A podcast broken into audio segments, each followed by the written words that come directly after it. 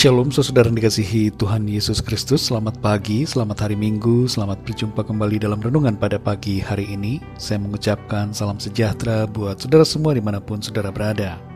Damai dan sukacita oleh Roh Kudus melimpah senantiasa dalam hati dan kehidupan saudara semua. Sebelum kita mendengarkan renungan firman Tuhan, mari sama-sama kita berdoa. Bapa kami yang baik, Bapa dalam nama Tuhan Yesus Kristus, Bapa yang penuh kasih dan kuasa, kami mengucap syukur untuk berkat perlindungan Tuhan dari malam hingga pagi hari ini. Kembali pada saat ini kami boleh hidup, bernafas, semua karena anugerah kemurahan Tuhan. Saat ini kami rindu mendengarkan sabda kebenaran firman-Mu.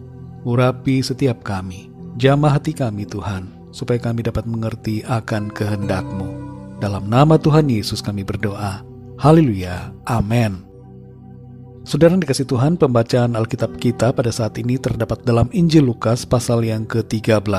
Saudara dapat membacanya secara pribadi setelah mendengarkan renungan ini. Saya akan membaca Injil Lukas pasal 13 ayat 10-13. Tertulis demikian. Pada suatu kali Yesus sedang mengajar dalam salah satu rumah ibadat pada hari Sabat. Di situ ada seorang perempuan yang telah 18 tahun dirasuk roh, sehingga ia sakit sampai bungkuk punggungnya dan tidak dapat berdiri lagi dengan tegak. Ketika Yesus melihat perempuan itu, ia memanggil dia dan berkata kepadanya, "Hai ibu, penyakitmu telah sembuh."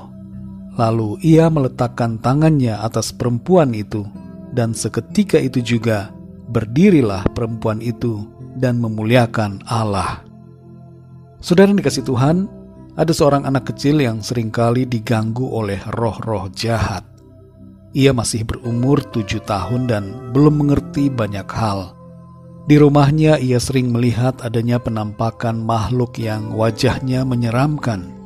Dan bukan hanya di situ, di sekolahnya pun ia melihat berbagai sosok yang menakutkan keluar dari tembok-tembok dinding sekolahnya.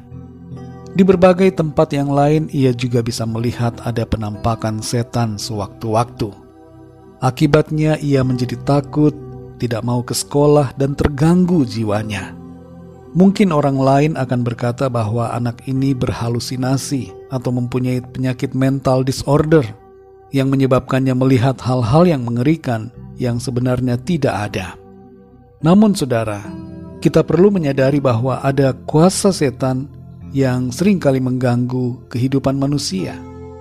Mendengar masalah ini, saya hanya bisa berdoa dan meminta dalam nama Tuhan Yesus agar kuasa Tuhan menjamah anak ini dan menghalaukan semua kuasa setan dan segala roh-roh jahat yang mengganggu anak tersebut. Beberapa waktu kemudian saya mendapat kabar bahwa anak ini sudah tidak pernah lagi melihat penampakan dari makhluk dan roh-roh jahat yang dulu mengganggunya. Dan ia sudah berani pergi ke sekolah setiap hari, dan ia menjadi anak yang ceria dan penuh sukacita. Kelepasan terjadi oleh kuasa nama Tuhan Yesus.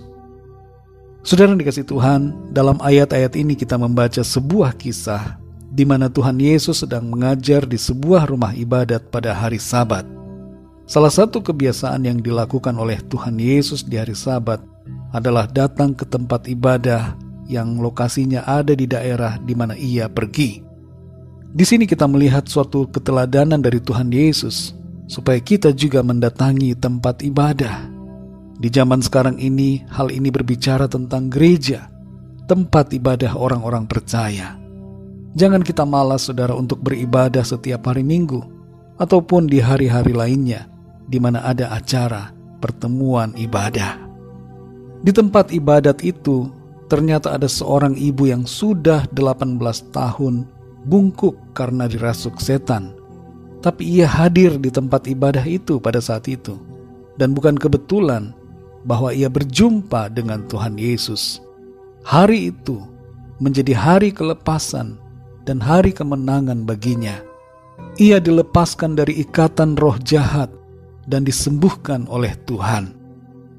Saudara dikasih Tuhan, Tuhan Yesus berkuasa atas segala roh-roh jahat, setan dan iblis. Kuasa Tuhan Yesus melebihi segala kuasa setan. Jangan kita balik kebenaran ini, saudara. Kuasa setan tidak lebih besar, bahkan sebenarnya kuasa setan itu sudah dilucuti sehingga ia tidak punya kuasa atas manusia.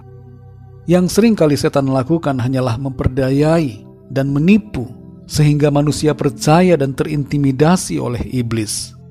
Tuhan Maha Kuasa, saudara, dan kemahakuasaannya sanggup membentengi kita dari segala kuasa dan pekerjaan iblis. Jangan takut dengan segala macam jampi, mantra, santet, pelet, dan segala macam manifestasi kuasa roh jahat, sebab kita ada dalam perlindungan Tuhan. Usirlah semua kuasa roh jahat dengan kuasa dalam nama Tuhan Yesus. Tuhan Yesus beserta dengan kita dan melingkupi kita dengan kuasa-Nya, sehingga tidak ada satupun kuasa kegelapan yang dapat mengganggu kita. Jangan kita berikan kesempatan kepada iblis. Jangan buka celah sedikit pun baginya. Biarlah kita senantiasa hidup dalam kebenaran firman Tuhan. Karena Tuhan berkuasa, maka kita selalu akan aman dalam perlindungannya. Sukacita, damai sejahtera dan berkat Tuhan selalu melimpah dalam kehidupan saudara dan saya. Mari kita berdoa, saudara.